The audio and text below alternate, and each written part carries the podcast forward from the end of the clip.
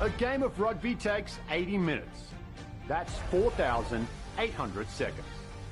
But it only takes one to win a scrum, to steal a line out, make a break, and score a try. One second for a hero to become a legend. For one team to become champions. And it's their line out that creates the opportunities to score their tries, and that's exactly what happened. He goes wide and he finds a winger. Oiderman, he's faster than a bald man's haircut. Oiderman, and he gets the try. What a heartbreaker.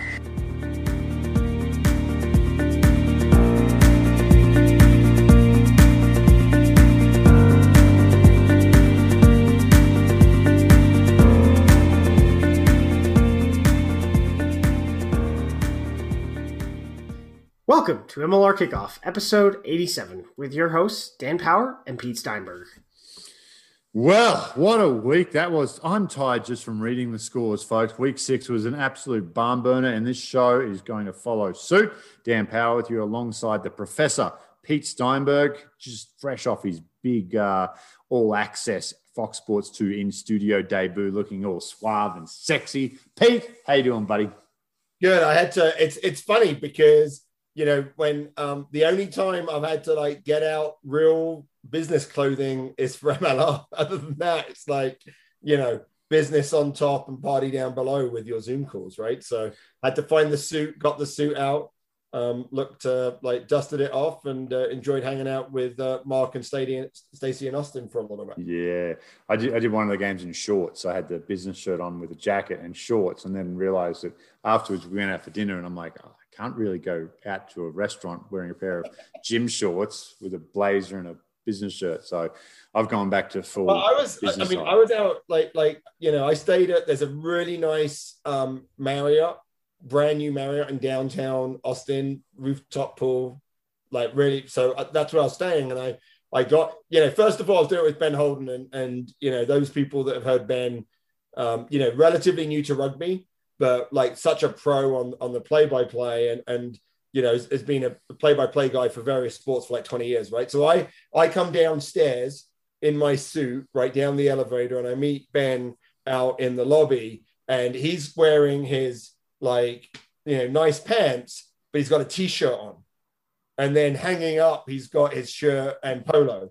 And he goes oh Pete you want a coffee? And I was like yeah I'd love and then I was like hold on I'm like this guy is smart. He's I'm like I don't know that I can have a coffee. I'm a kind of a messy eater.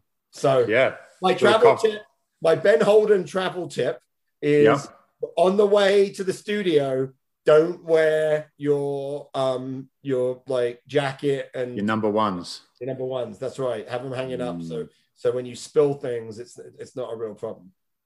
Good for you, mate. Good for you.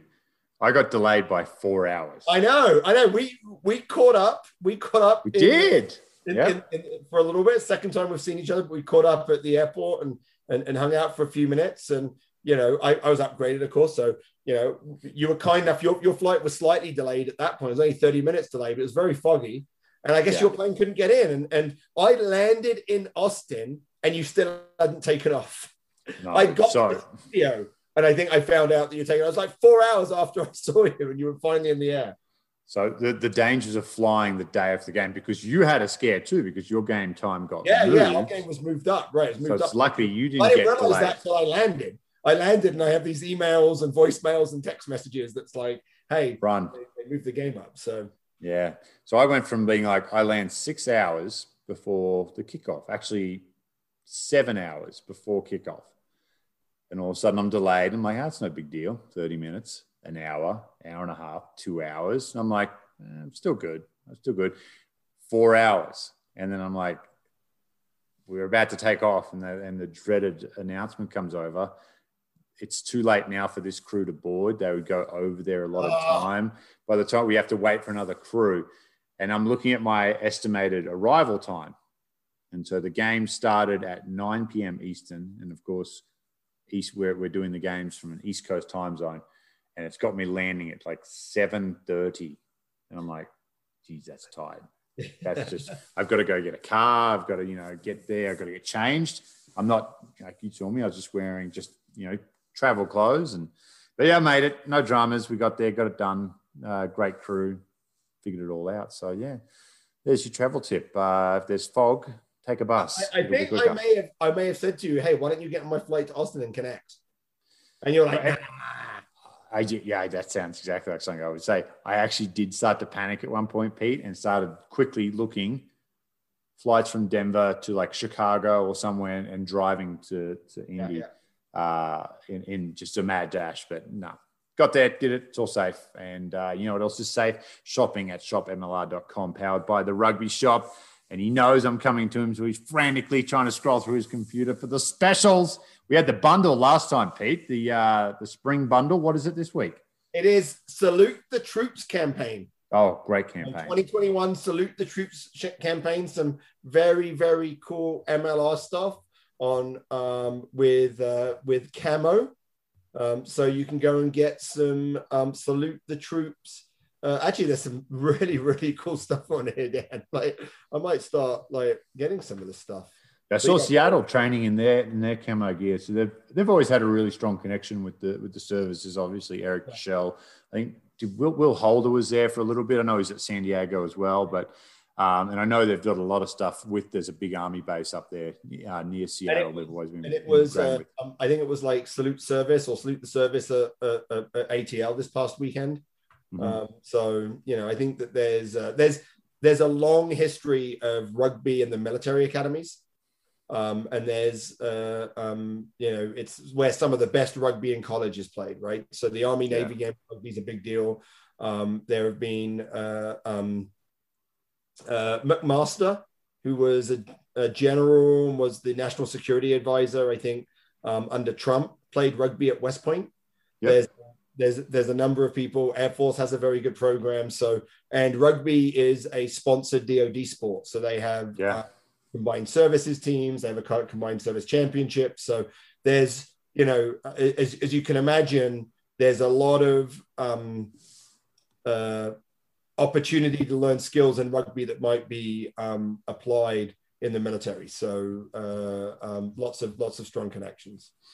There is, and uh, obviously we'll take our opportunity to thank all the servicemen and women in the US and abroad, Canada, uh, all the MLR teams represented there, and it's a great cause. So get on and get some of that stuff. But it's a big show. We're going to dive into all week six action.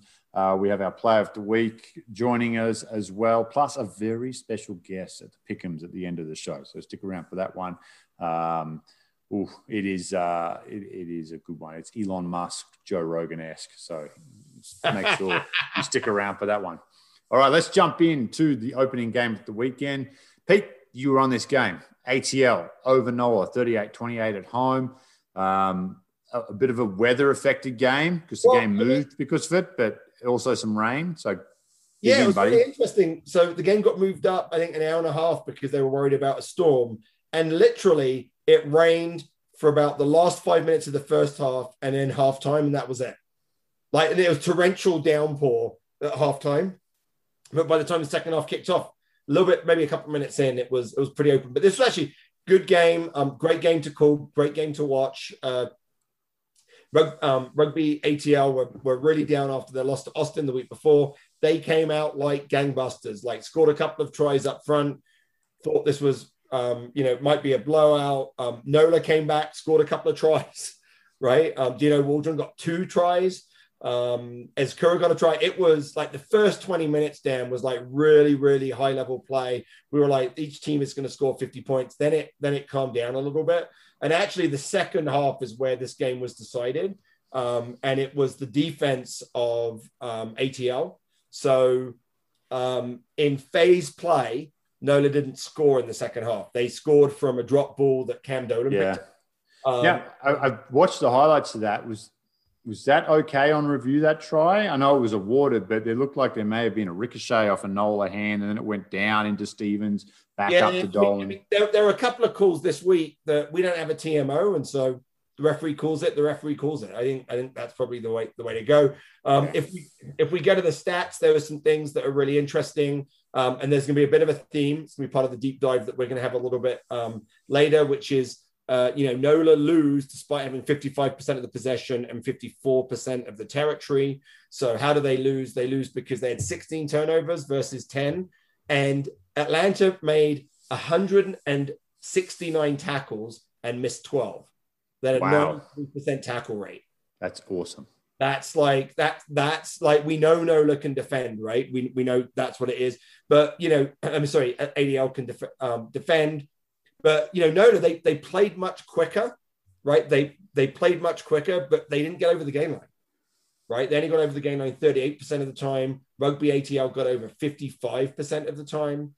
Um, you know, and then some of the other stuff that I think I think was uh, um, was was interesting is on the um, on the scrums. Only 13 scrums. Both teams won 100. percent It was like a really clean game in the scrums. Lineouts. Both teams were over 80 percent. It was it was pretty good. Both teams had seven seven penalties each. So it was a really well played game. It was just the fact that Nola, despite the possession that they had, they didn't have a solution for ATL. And you know, I talked to um, Nate Osborne before the game as part of the prep, and he talked about, you know, ATL leave this space out wide, but it's not really space that's there. By the time you get there, they cover it. And in the second half, despite like their they didn't do it in the first half, they kind of earned the right to go wide. But in the second half, you could see them trying to move the trying to catch up by moving that ball wide too early, and ATL were just able to shut them down. Little diversion there, you know, like uh, David Copperfield, watch this hand while the other hand does Yeah, all the that's work. right. Give me some space, and you think it's there, and you go, and it's like that's not going to work. But uh, hey, before we move on, just want to give a shout out to Jason Damm, 16 carries, uh, huge workload. Dude, And if the start of the year, if like outside of Jason, probably Jason Damm and his inner circle, you would have said he'd be doing what he's doing. I don't think you'd have too many people who would uh, have him on the radar. He's got to be on Gary Gold's radar. Yeah, well, we, I mean, I mean, this was the matchup of number eight, right? So it was Cam Dolan and Jason Damm. So, like, um, in our pregame, Ben and I highlighted it's sort of like, like you know, the current and the future equal number eight. I think, I mean, he has to be. And Scott Yeah. Lawrence is just like this guy doesn't like he scored like like their score. He, he doesn't really make negative plays.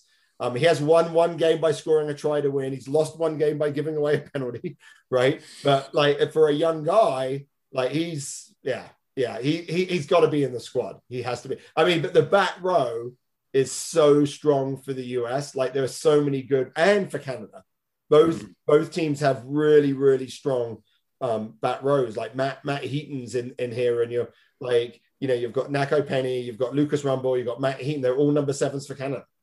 Yeah. great players, right? And so both both Canada and the US, you can see the athleticism that, that the back row is providing. Absolutely. All right, let's move on. San Diego, LA, or California clash out there at the Coliseum. A lot of C's there for everyone. Uh, 45 17.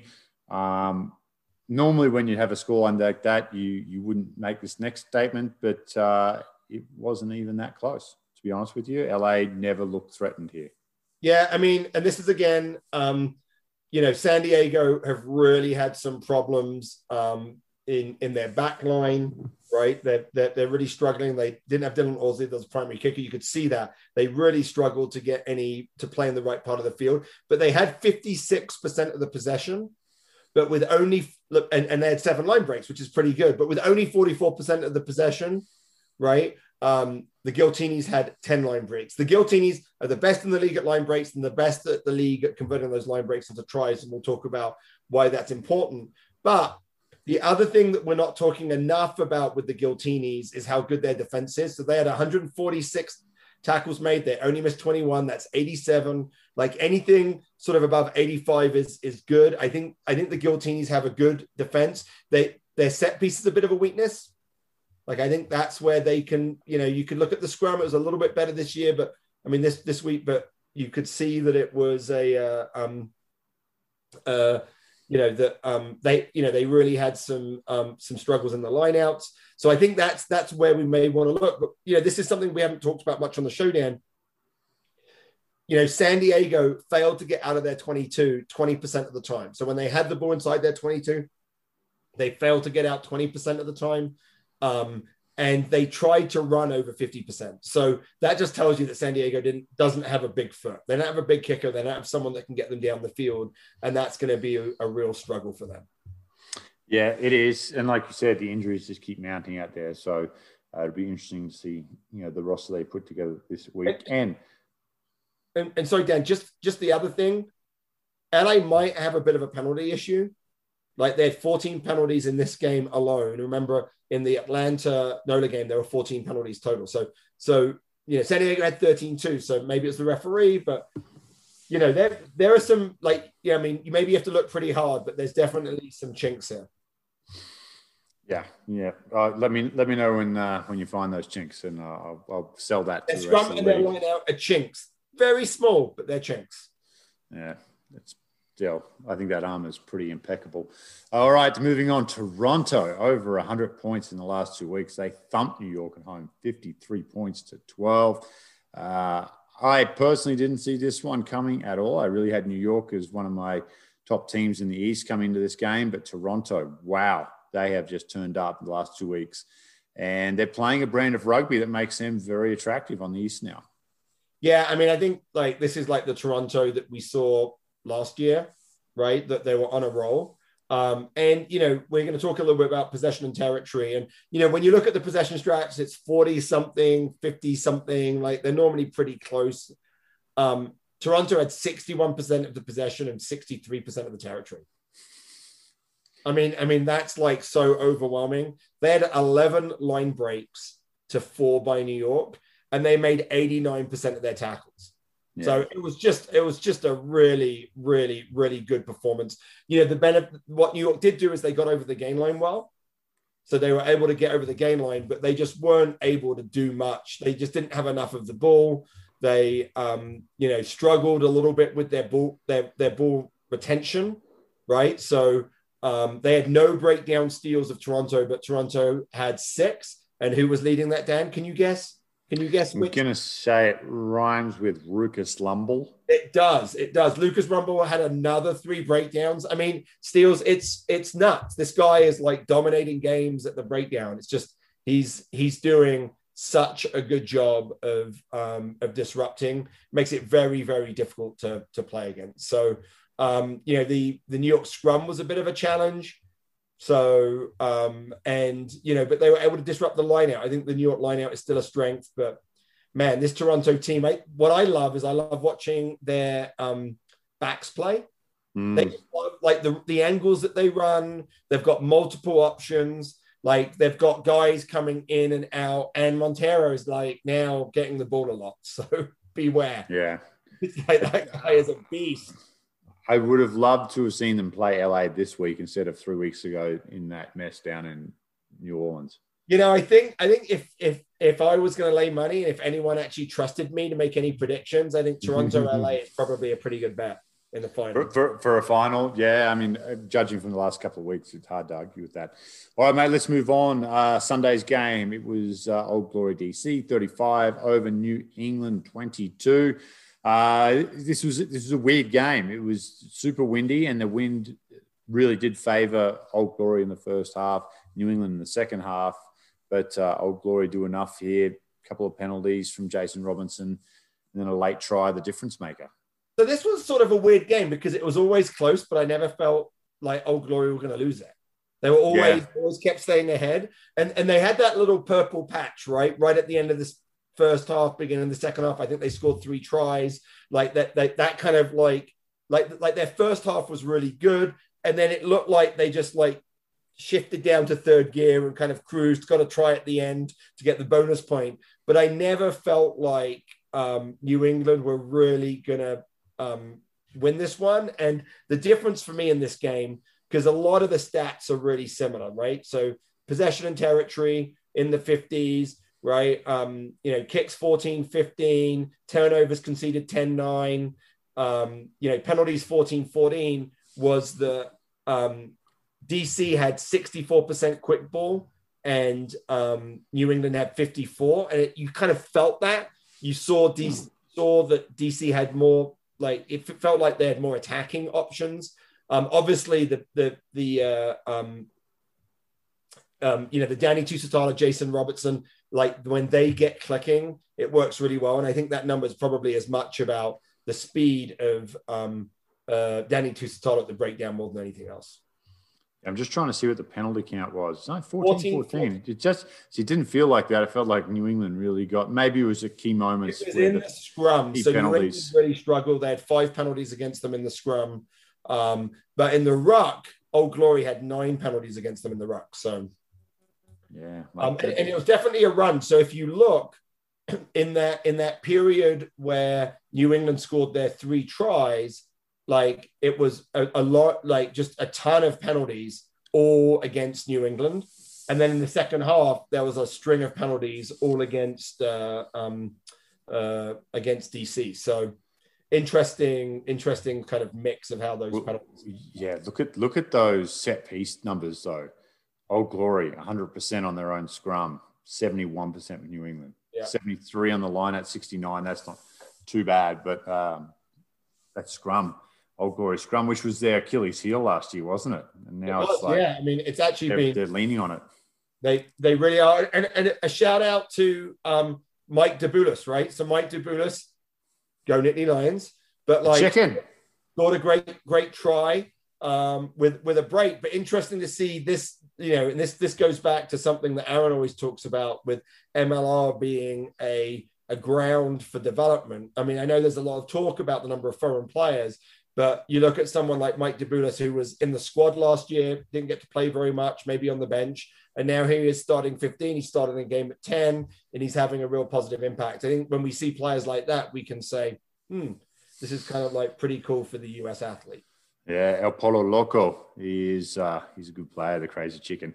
I bet a lot of the old glory players that you and I have spoken to, Peter, like when you ask who's like kind of a local guy to watch, it's always Dabulas. And this year he's he's been outstanding. And and another great game, scored a great try, finished it off a little set piece play that they put together well, but he was strong with his kicking game.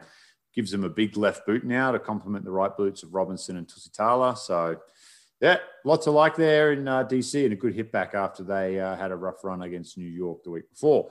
All right, Seattle on the road against Austin. This one started tight. It was, it was pretty close there initially, but similar to what you said about Old Glory, never looking like they were in trouble. I kind of got the feeling watching this game uh, with Austin. I'm just like, I just felt like they had a couple extra gears. And once they hit them, it was game over. It ended up 42 15. Ned Hodgson with a, a soaring try at the end there to seal the deal was a good one. But uh, what were your take on this one, Pete? Well, I think what what we're seeing here with Seattle is is is we're seeing that there's no longer a seawall, right? So so when you when when you looked at the first two years and and you know you, you think about you know what really defines Seattle, what defines Seattle in their championship years are were um were you know this this defense and the defense was based around like three things contesting at the breakdown to slow the ball down um, and that's where Vili Toluta'u was like really, really phenomenal for them. Um, a very strong, strong launch that allowed you to defend the gain line and then physicality in the tackle.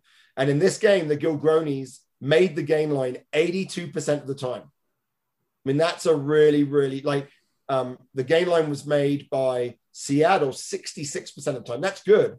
82% is is really nuts. And that's that's why they had almost 60% quick ball. Seattle's quick ball, Dan, 33%.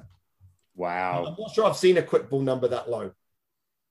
Right. And it's because they lost the game line. A third of the time they lost the game. That might be the lowest quick ball percentage in the league. Like, Oh, Like history. Like, Like, I'm not four joking. years. Yeah. Yeah. Yeah. I, I mean, it's like, so this is a team that's really, really struggling. Um, and, and you can just see it come through with the stats. Austin's a really interesting one, right? I mean, I, I feel like Austin is a little bit like Seattle of the first two years. They're very good at what they do, right? They've got they've got three very good kickers. Um, you know, they had uh, Tori Alba starting this game, Dan, one of one of our favorites, but with Pete Yeah. Pally, they've actually got some real depth at nine. Um, they managed to get out of their 22 every single time. They had zero percent um, of exits out of their 22, but they kicked 56% of the time, which is pretty high for for Major League Rugby. So, you know, um, issues for the Gilgronis, Struck like they've they've got an experienced scrum, but they only completed 56 56% of their scrums. Some of that's the referee, but you've got to be a little bit concerned about that. Um, but very, very good at the line out. I mean, they stole seven line outs from um, uh, from from Seattle. So, you know, a really Here's one for you. How many were Isaac Ross? And I know, again, I'll um, put you under six pressure here. of them were Isaac Ross. Yeah. One of them What, were what a signing. Yeah, that's a pretty good signing, right? Yeah. Was it two tries he scored? I mean, no, he was got one. I- he he got, got one. He got up and he was limping.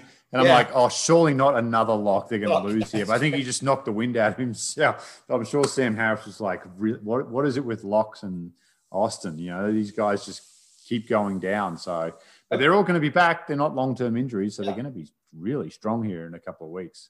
and and one of our favorite guys, right? And I think he's an OG. I think he's an original Gilgroni, right? Zinzan Elan Pudik. He, me and him, baby, we're the Yeah. OGs. We're Yeah, the- well, I mean, I I mean, what a touch later. but- like that's that's a pretty good like takes over from Frank Halley, like a pretty good like some big shoes to fill, and has just a killer game, right? Scores a couple of tries himself, like some great breaks. So great to see him back on the field. That like like I see that and I say, hmm, these guys have some have some real depth here, right? They really do. Yep. Yeah, it's great for Zinni Yeah, too. yeah, to- Pudik's played fly half. He's played scrum, Yep. like scrum half for these guys. He's played fullback. Like he's he's he's good. But the the Seawolves, like we, you know, there's been some announcements um, with Clark going up there as a director of rugby, Rory Best being on the coaching staff, um, uh, Parte uh, Tuivaluka, um, like being like stepping in as a head coach. There's some work that they have to do there. It's going to be interesting to see um, how they turn that round. How long till Rory Best pulls on a Seawolves jersey, you think?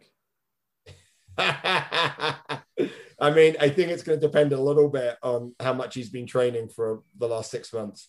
Yeah, we'll see. At, at Rory's age, he'll probably do a session on that uh, that Starfire turf and the, the hips and the lower back will hurt, and he'll be like, "Oof, no thanks, I'm not getting out there and getting That's getting right. hit as well." It's like it's like whenever you ask Alex Corbisiero whether he wants to come back and play in MLR, I think I think you know, and, and Alex is young, right? He's in his early Yeah. thirties, and uh, you know, he's I think he's happy with where he is, and I think that Rory Best is, you know, Happy. It, it'll be interesting because it's it's hard that transition when you go from being an elite player to a coach because there are things that you can do that's better than those players. So it'll be interesting to see how he does working with guys that aren't as good as him. I mean, he was one of the best in the world, right? So Yeah, um, he, hopefully he'll bring a lot to that um, to that Seattle pack, and in particular the the line out that really struggled. All right, Professor's breakdown for the week is Utah 50, Houston 43. This one in Utah, 93 combined points. I think it just fell shy of the record for points in a match. Aaron might be able to confirm or deny that, but if, if it w- I had would to need be. to look, but maybe about one because I don't think we've ever had. Have we had a game that went over hundred points?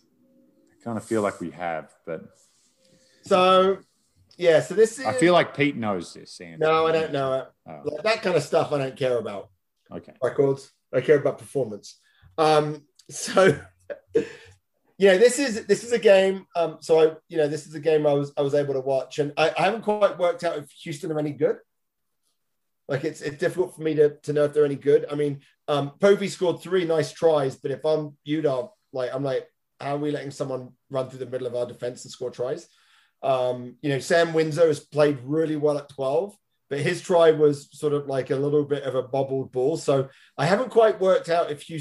I think that they are good, but I don't think they're playing well, which is kind of weird. And again, this is another example. They have the slight edge in possession, the edge in territory, but they lose the game. So lots of things about this um, very similar. Uh, Utah have 10 line breaks. Houston have 11 line breaks. They both were great on attack. Um, Utah had 80% game line made. Um, Sabercats had 75. Um, the tackle rates weren't terrible, but they weren't great, right? So Utah at 79% and Sabercats at 82. So where did the difference come in this game? Um, and why was Houston really with 10 minutes to go? They were they, they were 14 points up. It was 50-36. You know, how did they get to that point where they really should have just like nailed it? Uh, but they didn't. And I'll talk a little bit about that. Well, penalties, right? So so so penalties was was one of the things that kept Houston in the game. Um, but Utah's quick ball. Utah had 69% quick ball to um, uh, Houston's 52. That allowed them to play much faster, right? And because they played faster, they were able to get some attacks. Um, it was the Mikey and Mika show, right? So Mikey Teo and um, Mika Cruze on the outside. Um, like really doing great. Mikey Taylor had an amazing game. Like you just can't give these guys space, and that's my concern about Houston. I'm just not sure defensively that they're really um, able to do what they need to do. Utah did a great job. They they actually had um, a pretty good kicking game. They're able to get out of their 22 consistently. Schulte's playing really well. Um, you know, and uh, only 10 scrums, which was great. But Utah had four steals. So you know, Utah really had this game in hand. It's except really for the penalties and because of what they did in the last 10 minutes. Right? They were up um, you know, 50 to 36 with 10 minutes to go. And uh, they um, give the try, I think, to Povey with like eight minutes to go because they're playing around and they're trying to play fast ball in their own half. So that makes it 50 43. So they're up seven. There's like five minutes to go. And in that five minutes, I mean, I was watching this game with um, Ben Holden um, in Austin and I was pulling my hair out I was like, I, I can't believe they're doing this. They took a quick line out with um, like four minutes to go and up seven inside their own half. Like even even the producer and cameraman didn't think they were going to do that. It was nuts. I'm like, Sean Pittman must be like, what the heck? Like, take a minute, take the minute. It was it was like nuts. Um, and then they have the ball, right, with two minutes to go, and this really bugs me, right? Because they have the ball. Just hold on to the ball for two minutes. Go through 20 phases for pick. No, they they kick it, right? And then all of a sudden they find themselves um, defending inside their own half for like more than 10 phases as Houston trying it was it was it was crazy. It was crazy. So the last 10 minutes was absolutely not how you should close out a game. Um, I think that Sean Pittman needs to talk to the team. They need better leadership. They need to have better decision making in that in that situation. Um, but I like this Utah team. It was great to see um, Aly Khalifi out there. He had a mm-hmm. great game. Um, you know, he made nine tackles, only missed one. You know, six ball carries. Um, really, really did uh, a lot of good work. But you know, Mikey Teo's like stat line is you know, two tries, 19 ball carries, 189 yards. I mean, he's the fullback, so he gets a lot of those himself, but two line breaks, eight tackle breaks. Like what a what a great game. And then um, Mika Kruse as well. I mean, in fact, and, and you know, Joseph Manor on the other side, like this is a back three that, and you know, I I actually called this a little bit right in this game in all access when we were previewing this, and I said you want to be really careful when you kick to the back three of Utah because they've got one of the best back threes in the league.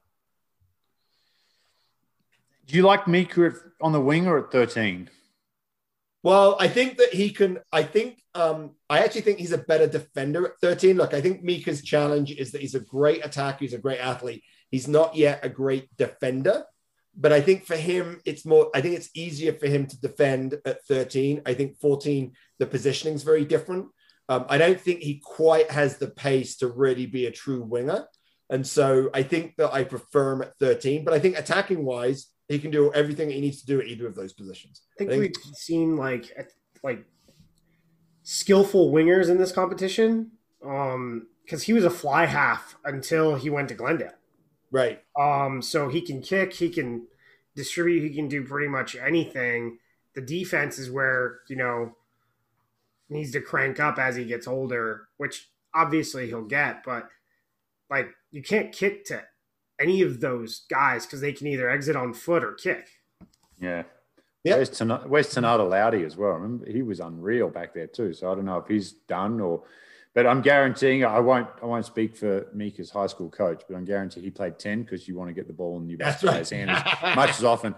I don't think he passed very often at ten. It would be my I, I have to say one thing about Utah that's been a little puzzling for me, and, and I think that this might be Chad Goff's experience, but Paul Mullen has been coming off the bench and he's a really great tight head and he has not been able to have that impact. So I think like there's some work with with Chad Goff at, at hooker, and you see this with um, um, Vili Toluta'u as well at New England. Your hooker is really important in that scrum, right? Even if you have a great tight head. And so I think both those guys who are both young, sort of, you know, converted hookers need to improve in what they're doing. But I, I want to give a shout out, Dan, to a friend of ours, I want to give a shout out to Sam Windsor because I just want to read his stat line. So 16 points. Okay, scored a try, 11 ball carries for 121 yards and two line breaks. Wow. I mean, I mean, that's that's that's that's pretty good. Seven tackles. How did he not make team of the week? This is a travesty. I want to recount. My, my man Oh, Windsor oh, should have been dude, in there. You're like, you're like three men away from him as your bromance. But you know the big thing about Mm, Take that back. Yeah, yeah. You, the, there's the thing about 12 when when you move a 10 there is their defense, but Sam ended up having um, seven tackles and missing one. So he's actually really killing this. Uh, oh, and um, 13 attack rucks, which he probably hasn't. He he probably hasn't seen 13 attack rucks. in. Yeah. Yeah. but he's he's bought into it, and it's helping that team like score a lot of points. Yeah, yeah, he's looking good at 12, Sammy. He can do it all. Don't worry about that. He cooks, he cleans, he washes the dishes. He's the man. He is the man. All right, let's jump in now to our player of the week. It was uh, the fullback for Rugby ATL, Adrian uh, Carelse, and he had an absolute blinder for ATL, and he's been actually really outstanding the last couple of weeks, Pete. So let's uh, not hesitate and bring him into the show. Joined now by MLR Player of the Week for Week Six, Adrian Carelse. And Adrian, phenomenal performance on the weekend. Firstly, welcome to the show, my friend. How you doing? Thank you so much. No, I'm good. I'm just a bit sore. Um, but yeah, we they gave us off a few days. Um, so yeah, I'm just in the recovering mode. Um, so yeah, I'm doing well. Thank you. Mate, you, you're a bit of a, a late addition. Well, not a late addition, but you arrived a little later than the rest of the crew into the season for Rugby ATL this year. So give us a little bit of background about your journey, where you've played your rugby, and how you end up finding yourself uh, at Rugby ATL for the 2021 season. So for the past two seasons, I was um in I played in South Africa for the Free State Cheetahs. Um, so I played um in the Pro 14 and I played the Currie Cup, the domestic competition in South Africa. And um, now with COVID, things got a bit difficult. Um, and my contract was running out now in Jan. And my agent phoned me um, because he has a few guys that's with him that plays here at ATL. And he was like, um, that Coach Scott is interested in me, the way I play, and they want to play that time, that type, uh, like a type of brand of rugby, and they'll think I'll shoot, um, I'll fit in the plans how they want to play, and yeah, we we had the Zoom meeting, and yeah, after a month, um, he was like, "Nah, but they really want me, and um, they sent me the contract, and yeah, great. I'm just really grateful to be here. Um, it was a big mission, or it was a mission now with COVID, getting here, um, sorting out the visas and stuff. So yeah, I'm just really grateful to be here and yeah, to play rugby. So t- tell us a little bit about have, have, had you been to the US before? No, this is actually what makes it so special. This is actually my first time overseas. Um, every time when I had opportunity to go overseas, um, something happened. So this is for me quite special, and um, yeah, I think I'm I'm here for a reason. Um, at ATL. Um, so yeah, it's quite special, and yeah, I'm just really grateful to be here. So, you know, you've come into the South, right? The South and Atlanta is um, a very famous city. Can you talk to us a little bit about, and obviously with COVID, there are some restrictions that you've had, but talk to us a little bit about, you know, what surprised you when you've moved to um, Atlanta and in Georgia, and, and maybe like what have been a couple of the things that you've really liked that you've experienced so far? So, to be honest, the first thing when we got there on our way um, to the place where I stay, uh, so back in South Africa, we have uh, the driver sits on the on the right. Yep. so that was quite that was um, like surprisingly, and I think the people like the first day when I got there, um, so the first day um, we had medicals, and when I met the guys, they were really cool. Like everyone literally came up to me and came to to come introduce themselves, and I thought that was that was really cool, and I really felt um, like welcome from the first day, and just the way our coach got them goes about the thing and the whole setup. Um, yeah, I couldn't have asked for better. Um, and like I said, it was a it was a mission getting here. I was supposed to be here on in February already, uh, but with the COVID and with the traveling um, restrictions and all of that, um, it made it a bit difficult to get here. So, yeah, I haven't seen Atlanta. Um, I haven't explored yet. Um, so yeah, I'm looking forward to that. Have, have you had any southern cooking? Have you had grits? Have you had fried chicken? Like, have you had anything? Any any? Man, any or, nothing or, yet. Or, or, Scott Lawrence is like, no, none of that. You've got spinach and you've got salmon, you've got chicken, and that's it. No, so they actually give us dinner, um, like after training, and the food is really nice. it's really nice, but yeah, I haven't went out yet. Um, so yeah, I'm looking forward to to try the foods and stuff. Yeah, you're gonna have to have to sneak out of camp. We won't, we won't tell Scott that you snuck out to, to grab some of the get get to a Southern Waffle House as well. It's an experience and a half. Hey mate, let's let's talk a little footy now. Um, obviously you're playing 15 and you've done extremely well. You know the, the last two weeks, three weeks at that position. More of a natural ten, more of a natural fly half. What was the conversation coming into the setup, and then what's the long term plan for you at ATL in terms of position? So when I got here, um, I got here the Thursday. Um, then I trained the Friday, and so I met with the coaches and with Coach Steve Brett, um, the attacking coach. He was like, he's he's gonna give me a run this weekend. Um, with uh, when I came here, and he said he's gonna use me at 15. Um, just to take the pressure off me knows because he also asked me um where I'm comfortable and what what what position do I want to play, and I like I told him like if he thinks I'm um an asset for the team at 15 um and that's the best for the team I'll play 15, and um so he said um the first few games he'll play me at 15 and like how the season goes on. And now with Kurt also out um, he'll put me slowly. He'll put he'll play me at fly off. Um, so yeah, I'm looking forward for that. All right, and you mentioned Stephen Brett. You and I were chatting a little bit before we, we came on here. Uh, a bit of history there with yourself and Stephen. How's that been working with him? Like I said, the first time when I, when I saw him, I wanted to ask him for a selfie. Um, so I thought, nah, this is this is a bit weird, but it's for me, it's pretty cool. Um, he was a guy I was looking up to. I loved watching him how he played, um, like a attacking brand of rugby, and he was a really skillful guy. And yeah, it's really cool. Um, and I'm grateful um, to work with him, to learn from him. I mean, he has a lot of experience. He, he, he have been around the world. So yeah, I'm really looking forward to um, working with him. And so far, it has been really good. So let's talk a little bit about the game um, against Nola. Obviously, a tough opponent. You're, you're expressing that you're still still a little sore.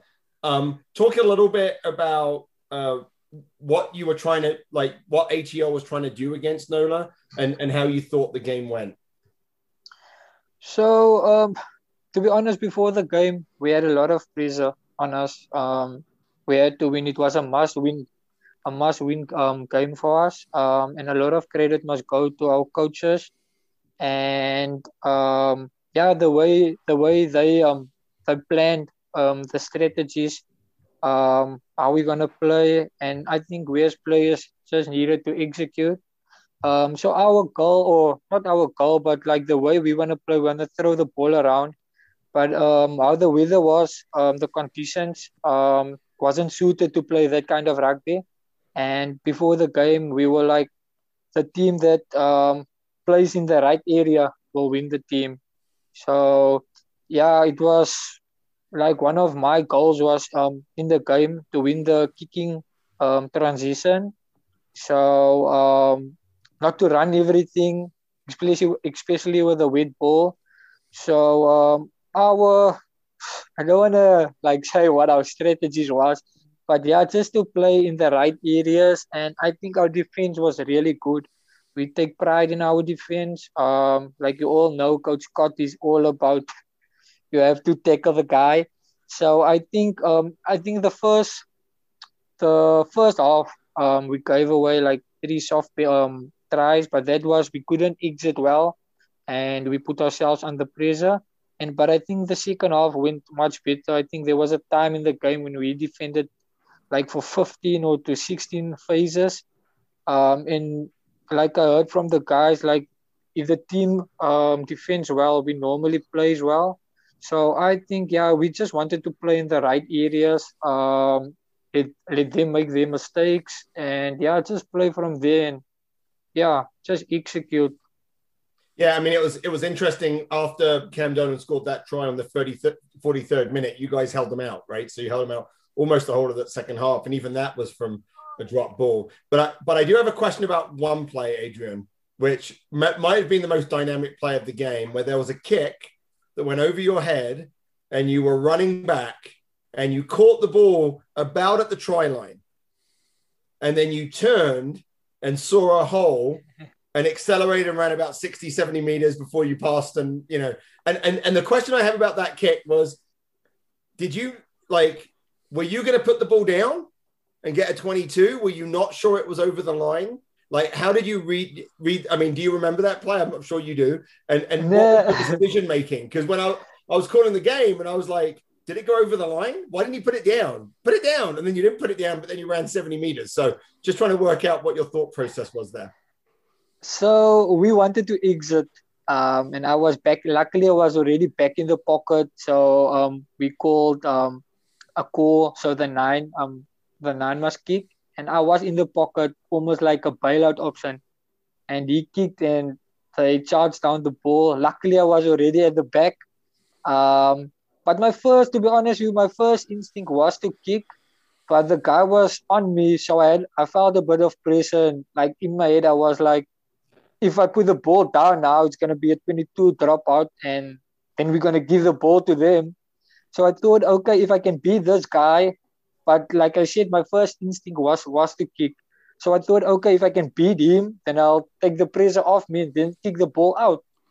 And when I when I went past him, I saw this whole massive gap, and I just and I just went through. Um, and yeah, but to be honest, my my first instinct was was to kick. Um, but like I said, when I went past him that hole, I I also thought I surprised my team because I thought they thought I'm gonna put the ball down, and I think the other team also suspected that I'll put the ball down. So I also thought, um, or also think maybe they I stood still, um, thinking I'm gonna I'm gonna put the ball down.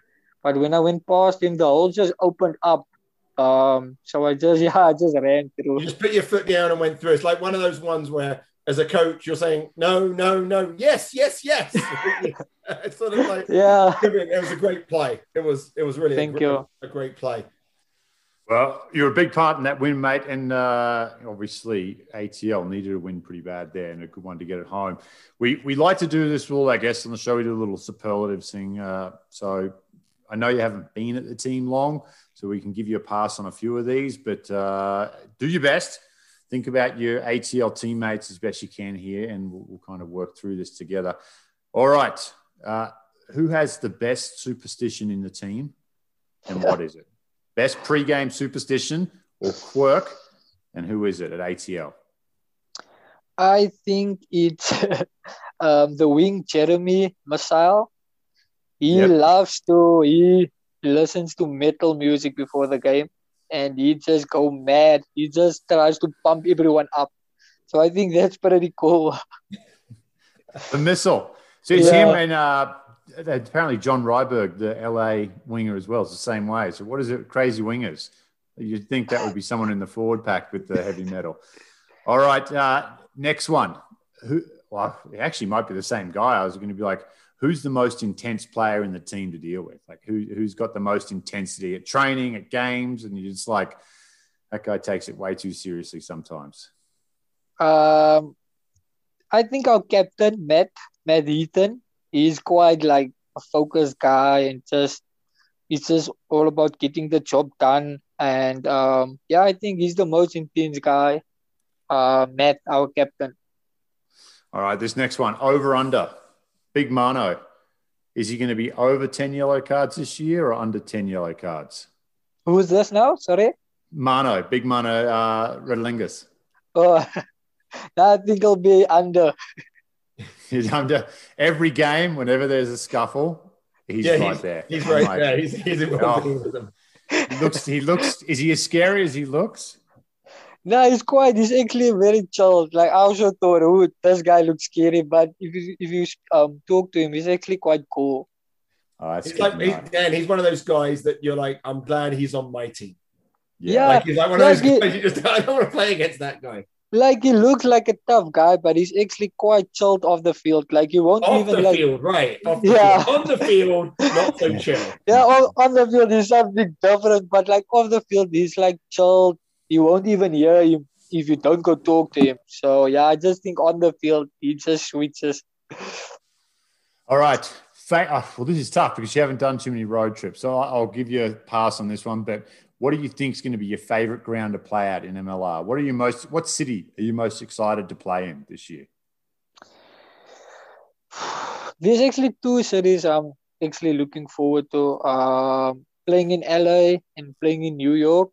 Yep, there you go. Um, yeah, um, Matt Giteau was actually my role model when I grew up. So I'm really looking forward um playing against him. Um, yeah. So I think LA is my um the place I'm really looking forward to. Um, and like I said, like Matt Giteau was a one of the guys also I used to look up to while growing up. So yeah, I'm looking forward to playing in LA. So you're like, Yep. you so so for that game, you're like, hey, Scott, Coach Scott, can I play 10? Can I please play 10 in that game? That's, I want to play 10 in that game. Or you're like, or you know, you'll push out, you'll push out whoever's it's Kura, you're like, hey, hey, I know you've got 10 on your back, but let me be first receiver off the scrum. I'm taking dinner. It's always the, the tough one. You don't know whether to, to go up there and smash him in a tackle or ask for his autograph. So it'll be a good one. Smash him in the Yep. tackle in the game, ask for his autograph after. Yeah, I'll, I'll give you a jersey. pass. I'll give you a pass on the selfie with that one. And, and Steve, Steve Brett, make sure you get your selfie with him before the year's out too. He may want one with you if you keep playing the way you've been playing, mate. No, never. I not no. Well, we mate, we appreciate you jumping on the show. It's been awesome to chat with you, and uh, been absolutely unreal to watch you these last couple of weeks. I'm sure you're only going to go strength to strength here with uh, rugby ATL. Uh, enjoy the season. Enjoy your time in the USA.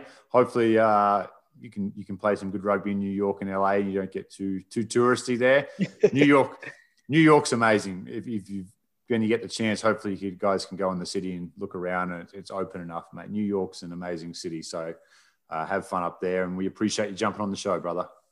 Thank you so much, guys, man. I really appreciate it. And yeah, I'm looking forward to talking to you guys again. You guys are a bunch of great guys, man. Well, keep playing the way you're playing, and uh, it won't be the last time we have you on the show. That's for sure.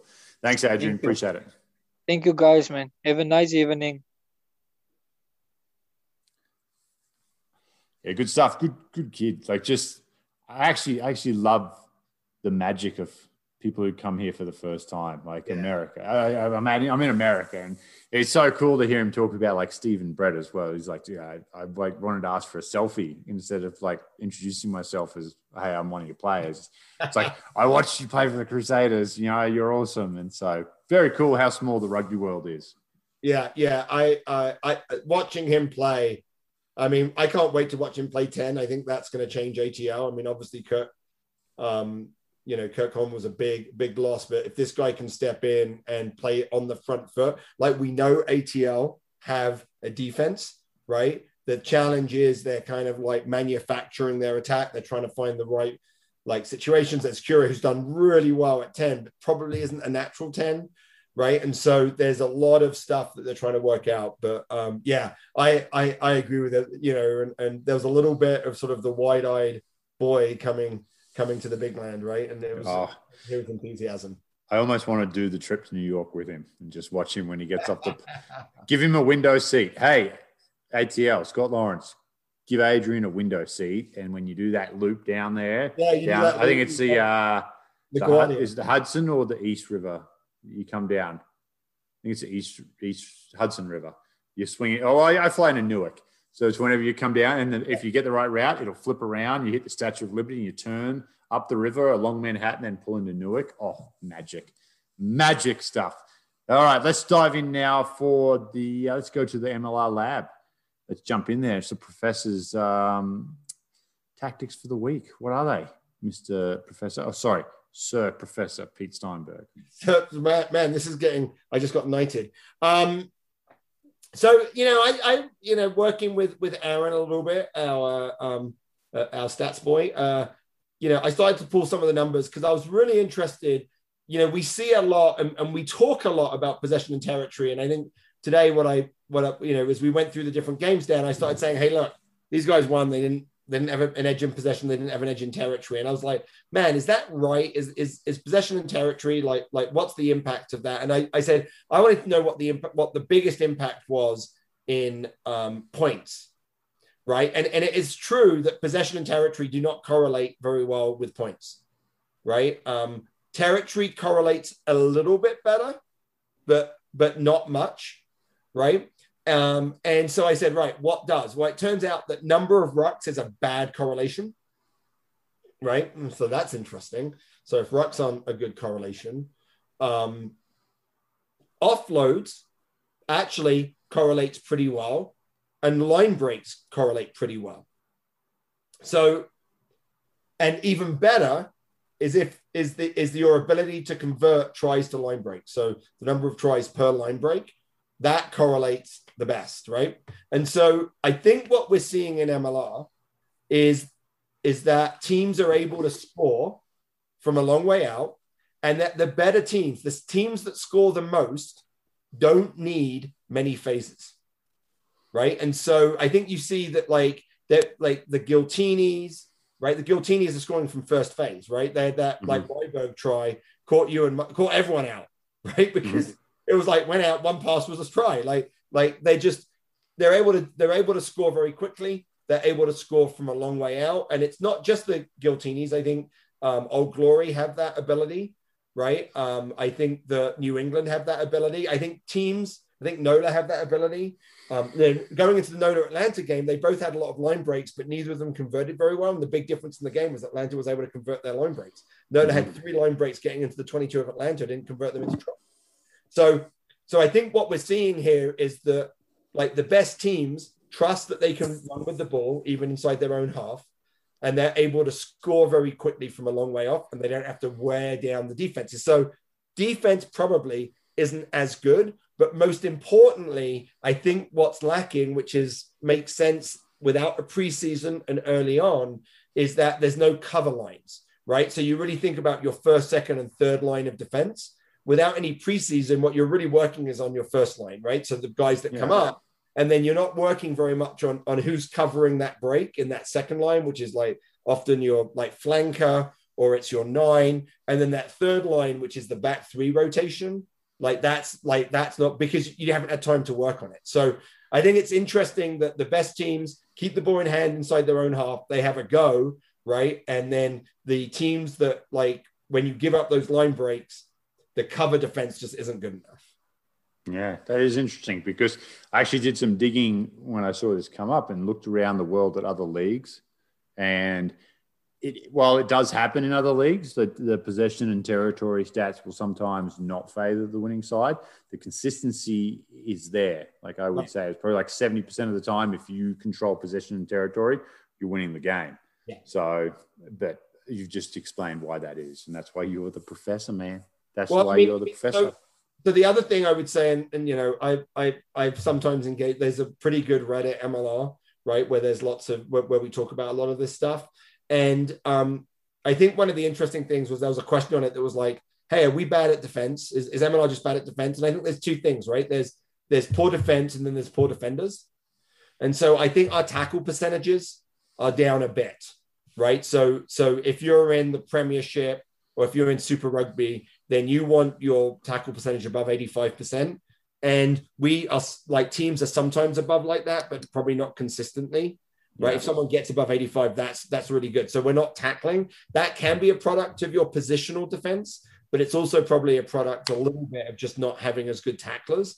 And then for, you know, the second thing is that you know, we've got teams that are relatively new that are playing together. Like it takes years to build systems, right? And so the defense here isn't as good as as as it is overseas but the athleticism and speed and some of those attacking skills is and i think that's what you're saying and I, and, and the last thing i would say dan because i don't want to knock um, you know i don't think the mlr has terrible defense but i think there's a bit of a self-fulfilling prophecy right so if you believe the defenses aren't as good then you're more likely to run with the ball and you're more likely to attack from your own half. When you think the defense is really is is is really good, then you're going to kick it. And so what we've got is teams that are attacking more, therefore they're finding more space. And I think that you know people would argue that people don't attack enough in in in um, uh, sports like oh sorry in leagues like the Premiership. They they kick too much. They should be giving it a go, and that's what we're seeing in, in Major League Rugby. Yeah, and then I think you've even said a few times that's why it's probably the most exciting league in the world to watch. I mean, right. Uh, it's it's uh, evolving and growing as a league, but you will see things that you won't see elsewhere. I think um, we had Squidge on the show, and he's like, yeah. you know, one of his favorite leagues was the Pro D2 in France because of the same philosophy. They just throw the ball around. It's fun to watch, and, and there is that element to MLR which has been fun to watch. All right, speaking of fun to watch, let's go through the games for this weekend. Pete, it kicks off Saturday night, New England at San Diego. Uh, rumors coming out that this could be part of a doubleheader now at the Coliseum. So just keep an eye on that. Uh, it'll be on Fox 5 in San Diego, NESN up in New England, and the Rugby Network everywhere else. Uh, later that night, 9 p.m. Eastern, DC on the road against LA on Fox Sports 2. Sunday is Toronto at NOLA at 1 p.m. Eastern. This one's on Cox Sports down in NOLA. Uh, TSN up in Canada and the Rugby Network everywhere else. And then CBS Sports Game of the Week will be Sunday night at 8 p.m. It's New York at Seattle. All right, that is the schedule for this weekend. Let's bring him in. Let's bring in. Uh, he's become an absolute cult hero. Uh, people in uh, in North Korea in particular cannot get enough of Stats Boy. So let's grab Stats Boy and bring him onto the show. Well, um, guys, um, statistics, analytics, uh, it's that time, uh, and I'm here. Guess what? Uh, we had uh, another debut this last weekend. That was Tom Bruzzati for the New England Free Jacks. Uh, so that puts us at 22 guys from the U.S. 2020 uh, class. Um, that was for the draft class and undrafted free agent class, so that's great. But the thing that you all want to know about, right, is is how is Dan's performance in Superbru? Yeah, relative. how Dan's relative Brew because we don't want to know what my performance relative to Pete's, right? Well, no, not yeah. relative, just absolute. Just, absolute. Well, can I resign from Superbru? No, like, hide, no. like an Excel, I can hide. No. But we did bring someone on um, currently, which we'll introduce shortly. Um, but I have now um, gone past the professor. The professor is now 37th in the league. I'm sitting at a tidy 30th. Um, probably in part, thankfully, to our guest, but Gorgeous Dan continues to claw um, his way and just, you know, separate himself from third place. He is still in second. But on the show, we have leading in the world and number one in the MLR kickoff Superbru pool, Scary Larry Rugby. So that's cool. Okay, it's Larry Larry Weisel, California, the king of California, number one in the world, Aaron, not just our one of the MLR world. Larry, Appreciate you coming on the show, buddy. How you holding up out there? Oh, pretty good. We're getting by, just going week to week, trying to make these MLR picks. that's the most. Well, that's that's that's why we got you here. What's what's the secret? And if you want me to leave, so you can just tell Pete, because I know you and I are in a bit of a heated battle here. But what is your secret? What what is the uh, the algorithm that uh, Larry Weisel or Scary Larry puts together week after week? So I have this. I, I, do have a model that I put together. I didn't have it at the start of the season. Um, I based most of my picks at the start of the season pretty heavily on the uh, on the 2020 season. Um, but uh, after the first couple of weeks, I did put together a model to do a comparison, at least as a sanity check, um, to make sure that I thought my picks were making sense. Right, basically, what it is, uh, it works is there's four components. It takes the average score of the team in 2019, 2020, and 2021. Um, and then takes the average score that their opponent uh, allows as well. So it's it, their their total points scored would be half of what they score usually, and then half of what their opponents allow usually. And then the for the opposition, then it's the same thing. It's how much does their oppositions usually allow, and how much does their um, how much do they usually score. So there's four components in each one as a prediction, and then you have your variance and standard deviations added onto each one. Um, so the model kind of factors in everything as the year goes on. Um, do you um, do you weight more heavily um, games that happened this year versus games that happened two years ago?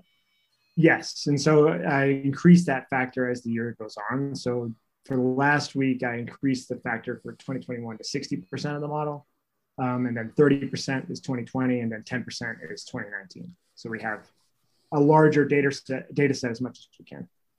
And Larry, uh, what do you do? Uh, I'm an engineer. oh, there you go. and what's your what's your rugby connection?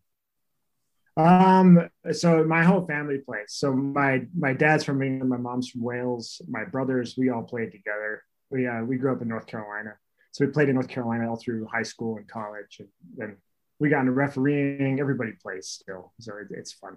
And oh, uh, probably cool. the best memory is uh, you know playing with my dad, and he's like 60 years old, and he turns up for the B side for the Raleigh Old Boys, and uh, me and my dad and, my, and both of my brothers, we all play together on the same team. That was pretty fun. Oh, that is awesome. That's great. So so let's um how so you you talked about the model being a sanity check.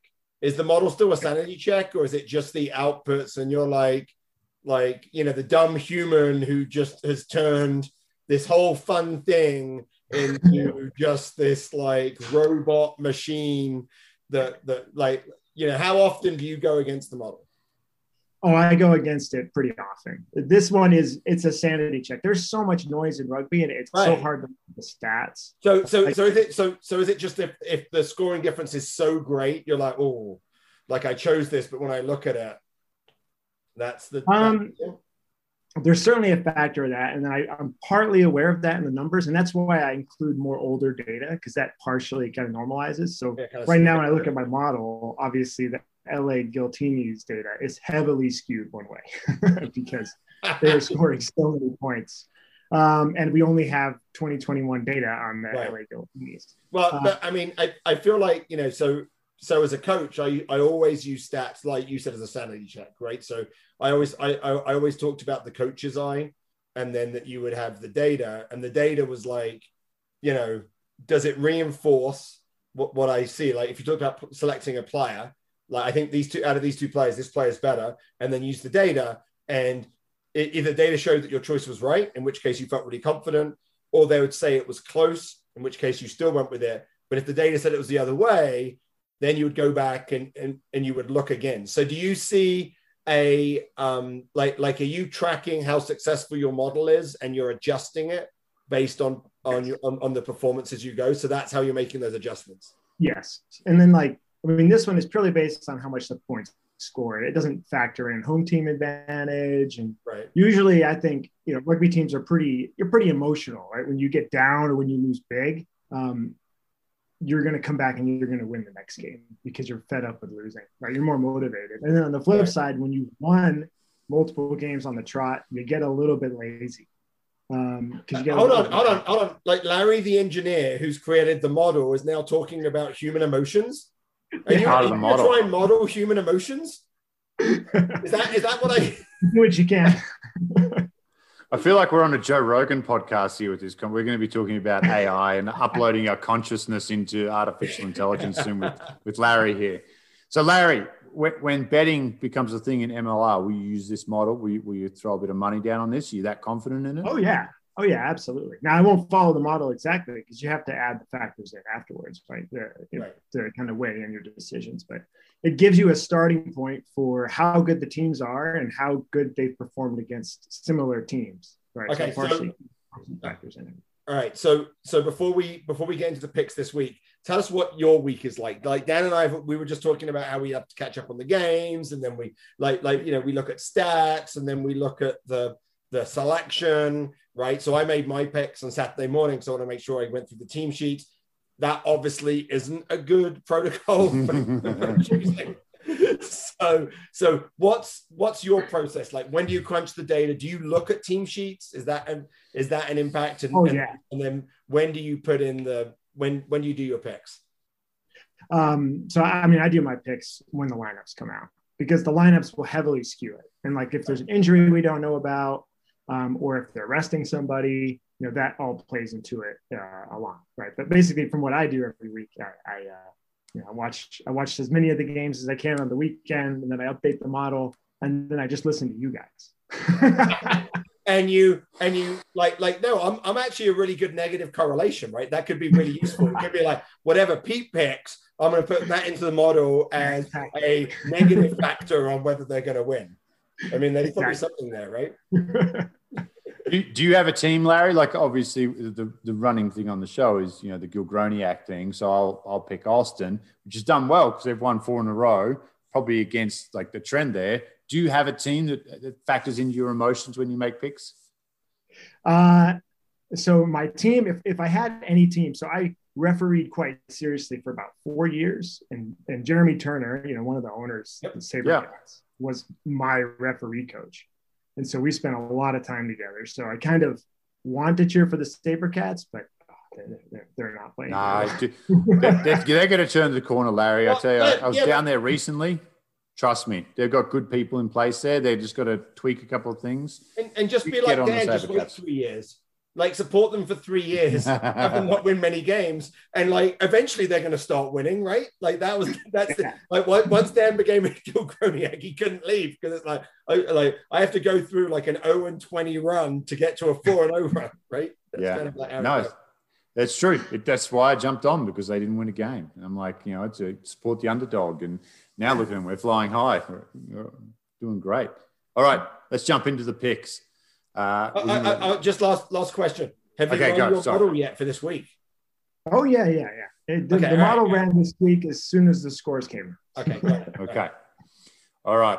New England on the road at San Diego. Larry, you go first on this one. Let's. well let's I'd like hear- to know what what the model says Yep, yep. what Just, just give your algorithm on this one. You don't have to do the other three games because I know you don't want me knowing like the numbers here. So So this one's kind of anticlimactic.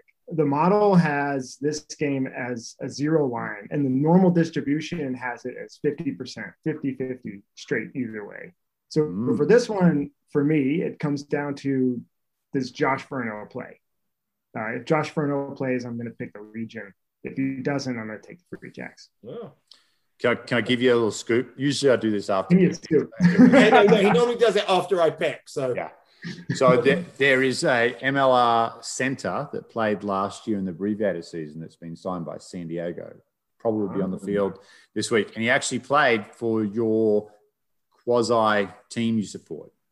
So South African center played for the Sabercats, now signed with the Legion. Do you know who it is? Run it in your computer. I don't think I know who it is. So Tian Lutz got picked up by yeah, So- lose. Yeah. So that helps a lot in that center with losing Dylan Audsley for the year as well. So I don't know if that changes your. Uh, I, I think the Furno one's a big one too, Larry.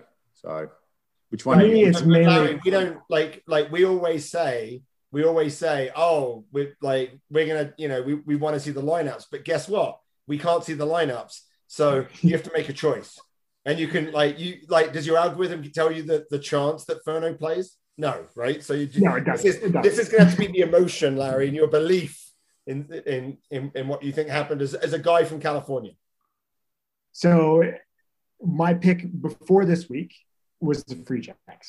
So if I had to pick, I'd take the Free Jacks right now by one. All right, I'm um, like I, I think I'm going to pick the Free Jacks. I think that they had a poor first half. Um, yeah, look at so, so you guys can't see it, but Larry just did a bad face. So he's like, so yeah, yeah. I think I think free. I think there's a lot of injuries for San Diego that I think is going to be really tough for them. I think losing Nate Augspurger is is is is a big loss.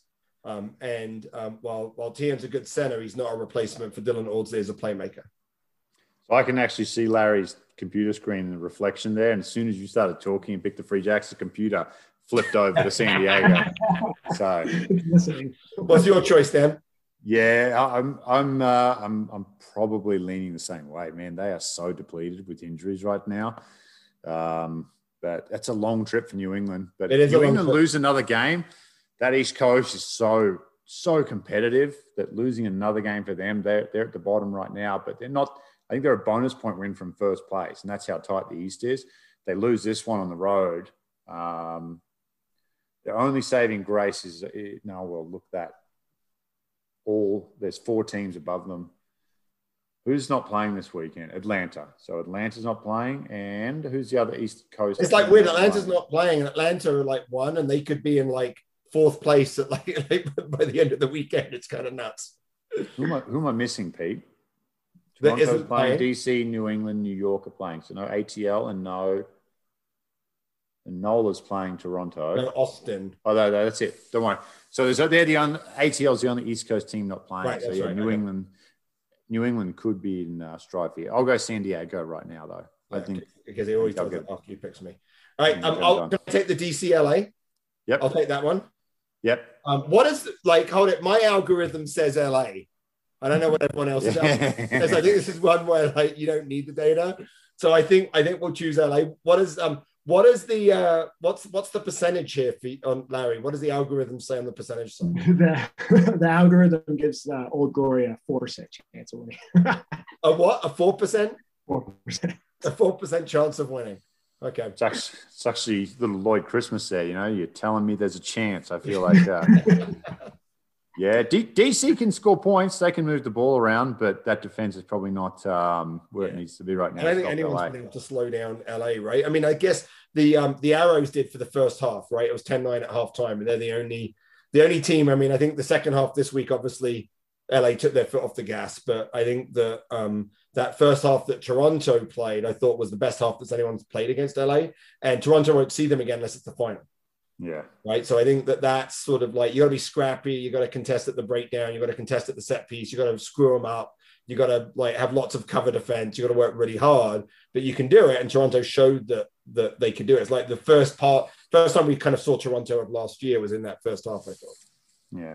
You're, got, you're LA too, Larry, right? On this one? Oh yeah, yeah. Yeah, that's that's that's his sanity check. If we chose DC, it'd be like four percent. No, I- it's, it's Right, interesting. you're up LA's been tested twice this year in both games on the road. So I think if they lose a game, it's going to be a road trip for them. They just look unbeatable uh, at home in LA. So yeah, LA. All right, Toronto at Nola. Toronto, man, they they've turned. They're looking great. That backline's clicking. They're all figured it out. The forward pack strong. Lucas Rumball. If if I had to pick an MVP of the league like today, I think Lucas Rumball's probably going to Yeah. be at the top of that list. He's been unbelievable. His influence on that team turning around their wins been great. So I'll go Toronto, which is uh, it's a concern for Nola because you're going to put them in the same boat as New England. Another loss for Nola here, and they're they're down the bottom, looking well and truly up the ladder. Larry, what do you think in this one? Yeah, the the model has Toronto by four, and I'm gonna stick with that. Toronto's gonna they're gonna win again. Well, I'm I'm I'm I'm gonna make make you guys feel happy because I'm gonna choose Nola just because I can't catch up if I choose Toronto. But I think there's some reasons, right? I think um, you know, Nola um, have struggled in poor weather, which is what they've had the whole time. They play very fast, they play very flat. Like they've had a lot, you know, they had a lot of errors. Like they they were able to play with Atlanta in the first half. Then there was this downpour, right? Right in the first half, lasted the half time, and then they really struggled in the second half. I mean, I think the big question for Nola is going to be the fly half position. That's that's where losing Robbie Coleman has been a, a real a real loss for them. And whether Hanno Dirksen can fill in there, um, we don't we don't know. I mean, I think I think Toronto's probably going to win, but I might have to pick Nola. All right, last one. New York, Seattle. Pete, you're off on this one. What do you reckon? Oh, I think this is New York. I mean, I think I think they rested Andy Ellis last week. I think he'll play. It's a long way to go. Um, I'm really concerned about the Seattle defense. I think New York will score points. Um, I don't think Seattle have enough playmakers in their back line to score to, to match them with points. So that's that's what I think. Larry, your thoughts on this one? Yeah, RUNY's gonna bounce back after getting shellacked by uh, Toronto last week. Uh, they're gonna win this one. What does the model Uh, say? mod- The model has RUNY by five. with a uh, um, let me check here. Top notch podcasting. Uh, 66% chance of winning. Yeah. yep. So that's interesting because you're pulling data from 2019 when Seattle were would win a lot of games. So for had that to be that skewed. Look at you, that- Dan. Look at you Yeah. questioning the, the machine.